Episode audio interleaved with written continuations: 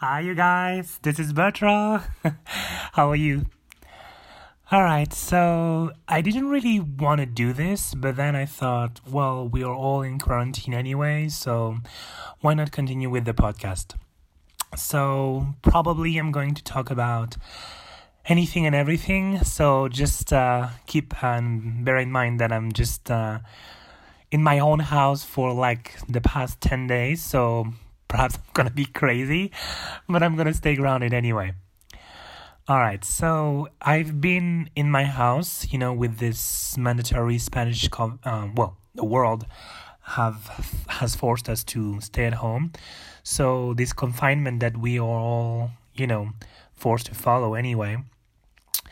Um, I've been there for ten days. Um, it's weird. I'm not really anxious and I actually like to live on my own without anybody, without having to talk to anybody else. Uh, I like to stay at home, you know, wake up at uh, 9 or 10, depending on my online classes. And then I, you know, have breakfast. I'm watching a TV show, preparing a class for the afternoon or for the morning if I have a class in the morning. Um, then I clean my house, I make my bed, I try to drink as much water as I can. And then I clean up a little bit my space, um, talking a lot on the phone and on Skype with my friends and my family. Like every day, I've been like talking to my mom, my sister, uh, some of my friends here and there. You know, a lot of WhatsApp audio, a lot of Skype conversations, a lot of video on Skype, a lot of yeah contact with my friends and then I haven't worked on the magazine yet because you know everything is closed. So at this point, Cool Korea um, has been handled for the March issue. The June is already finished. So right now, I'm actually planning the September, the big fall fashion September issue. Hopefully by September, we're gonna go outside and you know live our normal lives again. But I had a, a very interesting conversation yesterday with my mom that I wanted to share with you. So, okay, so as you know, I'm not a huge conspiracy theory anyway, but I'm I'm a firm believer in what may have happened at the beginning. So let's say that China, well, first of all, we've been hearing for decades now that the world is overpopulated. And where do you think is this overpopulation uh, situated, located? Well, in China. And where has the virus come from? China also. So, in a way, um, don't you know want to say and point fingers and say that Chinese people are responsible, but it could be that a laboratory in China or someone with really bad intentions actually released this virus. Now, it could also be some natural virus that is also, you know, in contact with air, a lot of animals that are exotic animals that we shouldn't be in contact in the real world anyway, but have been because of lack of hygiene in uh, Asia or in in Chinese um, country, in the in the villages and all those places where they're literally selling and eating those exotic animals like bats and um, snakes and pangolin and cats and dogs even.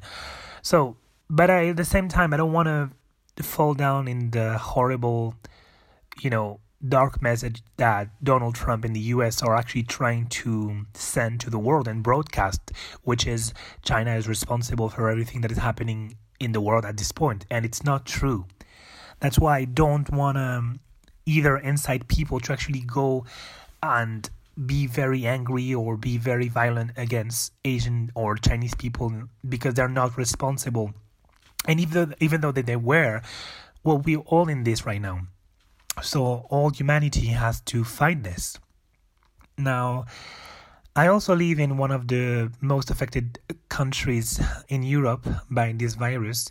So somehow, for the people who are actually not affected, who are not in quarantine, who don't well, they haven't been living like this for the past ten days.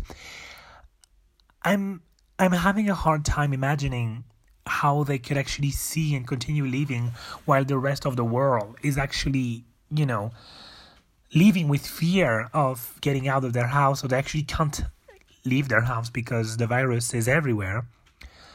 Um, so yeah, it's a bit strange at this point. And another uh, thing that my mom and I we talked yesterday about was um, the fact that this crisis actually can bring the best and the worst out of people. So let's say you're an average person who doesn't really do much, but this crisis then you know wakes you up, makes you woke, it makes you understand that you don't have to be selfish and you cannot be selfish because in those dark times you need to help older people you need to be conscious that you cannot take away everything from the supermarket you have to think about others you have to take care of your family you have to make sure that your friends and all the people that you care about um, understand that they're not alone because we are all closed in our house we cannot leave we cannot do anything else. And thank god i'm actually working from my house as an online teacher but so many people actually going to lose financially a lot of money, even though a lot of governments have placed or are actually talking about giving some some money, making some plans to help as many people as they can. But at the same time, you, you cannot be greedy. You cannot be, you know, close minded. So on one point, people can change their mindset and can be very considerate and nice and yeah, human, very human.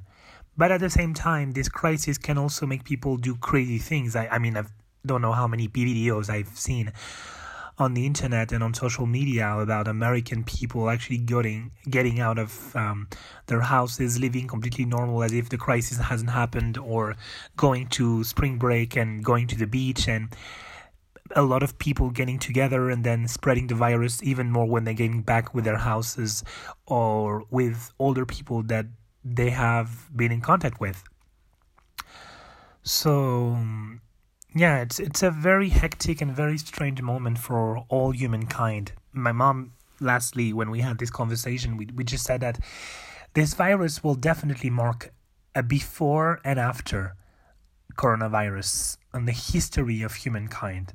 I mean, there has been in the past a lot of plagues, a lot of um, awful diseases and viruses that actually touch human people, human people. But at the same time, it's the first real time where social media, internet, all the press, all the television actually um, makes this event even more stronger. It, it sort of duplicates its strength. It sort of showcases even more um, the impact. So we are all aware of that. Somehow, I was also talking with my friend, one of my friends here, um, about the fact that uh, this problem that we are all facing, this life and death situation, sort of puts our lives um, in in context where you totally understand now what is happening and what is important and what is not and also I was joking now with a colleague, um, a friend of mine, where sometimes the teachers are to blame because you know the kids keep saying to their parents, "No, I haven't learned anything," or "The teacher is bad," or "I this is a very bad subject," or whatever. And now the parents who have the kids in their house twenty four seven, they understand.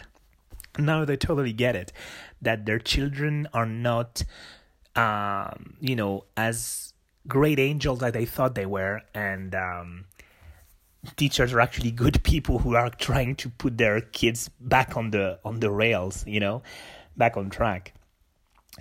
Um well then you know in my daily life i don't find it extremely hard to do this to do this confinement confinement but i do watch perhaps too many tv shows and yesterday i was talking to my friend pablo about that that um let's say you watch a netflix tv show on a sunday and usually a TV show from Netflix is like one hour, one hour long, and you can watch 10 episodes in one day. So, yeah, I'm definitely I'm definitely watching an entire season of any show in one single day. And I've been here, you know, in my house for 10 days. So, I have already been able to watch probably almost 10 shows because then the rest of the time I have to clean my house, I have to eat, I have to sleep, and I have to work. But anyway, it, I, love that. Speaking of work, um, so till till now I've been giving online virtual classes to university students, to adults in particular classes, and uh, some kids in private classes that I have on my own, and then some group of adults. Uh, this year I don't have any teenagers. And I'm starting next week, next Monday, um, the group classes of little kids the ones who we call in in in French uh, panda and then puma. So the panda are like uh, six, eight years old, and then the puma are nine, 11 years old. So they're all mixed together depending on their age. So the small ones, the little ones, I have them on Monday and Friday, and then the others I have them on Wednesday. So, so far, I actually had a lot of fun doing the virtual class with adults and the university students because I'm very creative. So, talking to another friend of mine uh, on Instagram this time, I was just saying that I love creating videos just as a as a natural element when I'm doing this for the magazine and for for the fashion when I'm working on my my businesses. But at the same time i'm actually using this skill and putting it together for my classes. So i've been doing this um, these these projects for for the classes where i'm actually um, recording myself and then doing a, a video montage on after effects to do an animation where as if it's my university. And then you go into my class and you see the the board, you see the tables, and then you see the the board opening itself, and then you see me like with a green screen, and then you know talking to the students and preparing the class, and then showing up with um, exercises, videos, accompanying um, materials, and it's a lot of fun. But tomorrow I'm going to shoot. Um, I'm going to be on my set in my living room. I'm going to be shooting the the classes for the kids. I don't know yet how it's going to turn out. I hope uh, it's gonna be uh, kick ass, and they're gonna love it. And afterwards, uh, we'll see how they react. But I, I think um, I'm gonna have a lot of fun. I'm trying to emote as much as possible, and my sister and another friend, another friend of mine showed showed the they saw the videos that I did for the, the university students, and then my mom today saw the Spanish classes that I'm preparing, and all of them were saying, "Gosh, you're so smiley, you're so inviting and warm." And and it's not that I'm not like this in my real life, but I'm I'm more. I don't know if I'm an introvert because I'm actually very social. I love to to talk. I love to be with people. I love to be, you know, hanging around with my friends a lot of time. And but then I love to have my my on my own time, my me myself. You know, I don't I don't like to be too much with people after a, a moment of time and and then I like yeah just being in in my house and cooking for myself, not talking, just watching TV, drawing. I I like to draw a lot now for the fashion collection that I'm doing. Um yeah, so sometimes it's it's fun to be on my own, but then when I'm doing those projects when I'm sort of, you know, in front of an audience, I sort of feel like I'm emoting Tyra Banks you know? She's always like this. She's like very um, calm and yeah cool and collected with with her family and at home. But then when she's performing when she's on sets she's literally like a, a money making machine. And she's like yeah she's shining. And i sort of feel that when i'm giving a class whether it's in in real life when i'm in front of people or when now we're forced in those strange circumstances to do the the classes at home with the video and and shooting the sound the music and whatever. It's like a performance. So i love to actually talk and sort of yeah being bright and shiny and smiley and just like you know engaging with the people and and they love that. And so uh now i'm waiting to to see how it's going to be taken uh, by the kids but i hope they're gonna like it Anyway, uh, what about my other projects? So, as you know, I I wrote last uh, well a few months ago the short novels or the short uh, little little novels uh, fantasy uh, and for kids, for kids and young adults. And so they've been published in French, Spanish, and English. It's very short, it's like 50 pages long. And then since last April, I've been writing this sci fi novel that I think will be perhaps ready in 2021. So it's going to take me like almost two years. But um, I love that I actually have a lot of time now to watch a lot of movies, to get a lot of references, to be able to um, have more imagination, to be in contact with more things that are going to let me be even more creative when I'm designing, you know, the future chapters of the book. I already did five. I'm planning to do 12. I already did introduction and some of the conclusions that I, I sort of know what the beginning of the story is, how it ends, and, and then I'm sort of going, you know, um, uh, trying to, to, to be as creative as possible and on the go. I'm, I'm sort of going on and sort of feeling attracted with some characters, sort of some dialogues that I hear or that I listen that I'm going to be sort of using piece bits in here and there and, and sort of including them then afterwards in the dialogue. So I love to have this alone time to actually think and concentrate on the novel as much as possible. So that's that's the first project that I have in, at the moment that I'm gonna be very excited about when I when I can continue. Afterwards, I've been designing a fashion line uh, collection because I mean, since I was 12 years old, I've always been fascinated and, and passionate about fashion, and I've loved clothes, and and not in a strange kind of way. I just visually feel this kind of excitement. I, you can't really explain for people who don't like fashion or who don't like to dress up or don't like clothes. Or it's for me, it's sort of part of part of the culture. And when I was a child, I remember my grandfather used to take me to the museums all the time, and because my parents didn't like it, so my my sort of of the moment weekends uh, escape was to be with my grandfather and to talk about culture, talk about clothes, talk about those things that I couldn't talk about at my house because they didn't really, they weren't really interested. Uh, my parents are very um, well traveled and very um, cultured, and but yeah, it fashion wasn't um, something that they they sort of feel attracted to. And so, from a, a long time ago, as long as I can remember, I, I always thought that I would love to be a designer one day to sort of use this knowledge about fashion and uh, to create my own brand.